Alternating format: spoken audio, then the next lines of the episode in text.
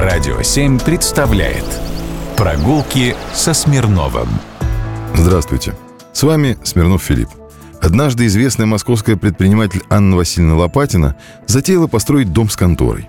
Занималась она делом для дореволюционной Москвы весьма экзотическим – поставкой морепродуктов – устриц, мидий, крабов, морских ежей и прочих гадов – Пик увлечения этим деликатесом, повышающим либидо, пришелся на вторую половину 19 столетия. До этого устрицы считались пищей бедняков, а ей они помогли стать миллионершей.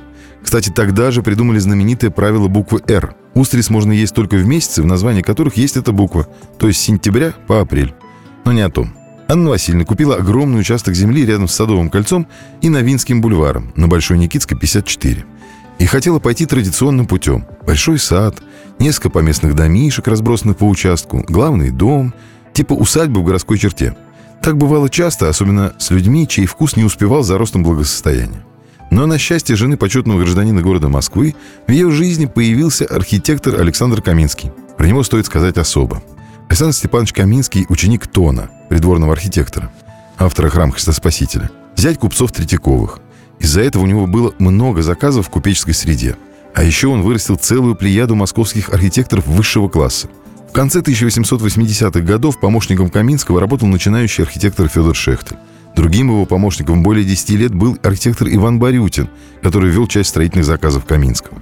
Через школу фирмы Каминского также прошли такие будущие мастера, как Иван Бонтаренко, Иван Машков, Максимилиан Гиппенер, Семен Ибушиц, Леон Даукша, Константин Терский и многие другие.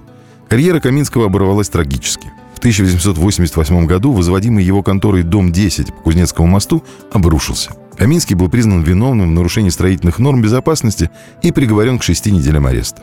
По выходе из Кутузки он не мог долго отделаться от позора, ничего не помогало. И тупо спился. Но вот еще в 1876 году он был в купеческом фаворе и создал шедевр псевдорусского зодчества для купчихи Лопатиной. Особняк выстроили в так называемом русском стиле – Извилистые линии, круглые формы, декоративные элементы – всем этим архитектор украсил фасад в допетровском ключе. Он специально заказал кирпич двух цветов, чтобы сделать ромбовидные узоры. Кстати, как кажется, именно здесь остальные купцы подсмотрели идею украшать дома разноцветными изразцами. Под склады и холодильные камеры отвели цокольный этаж. Контору сделали на первом этаже, а на втором расположились комнаты хозяйки и те, которые она сдавала в аренду. А двор украсил сад с искусственным водоемом. Сегодня в этой усадьбе резиденция посла Бразилии. А дом недавно отреставрировали. Сходите, посмотрите.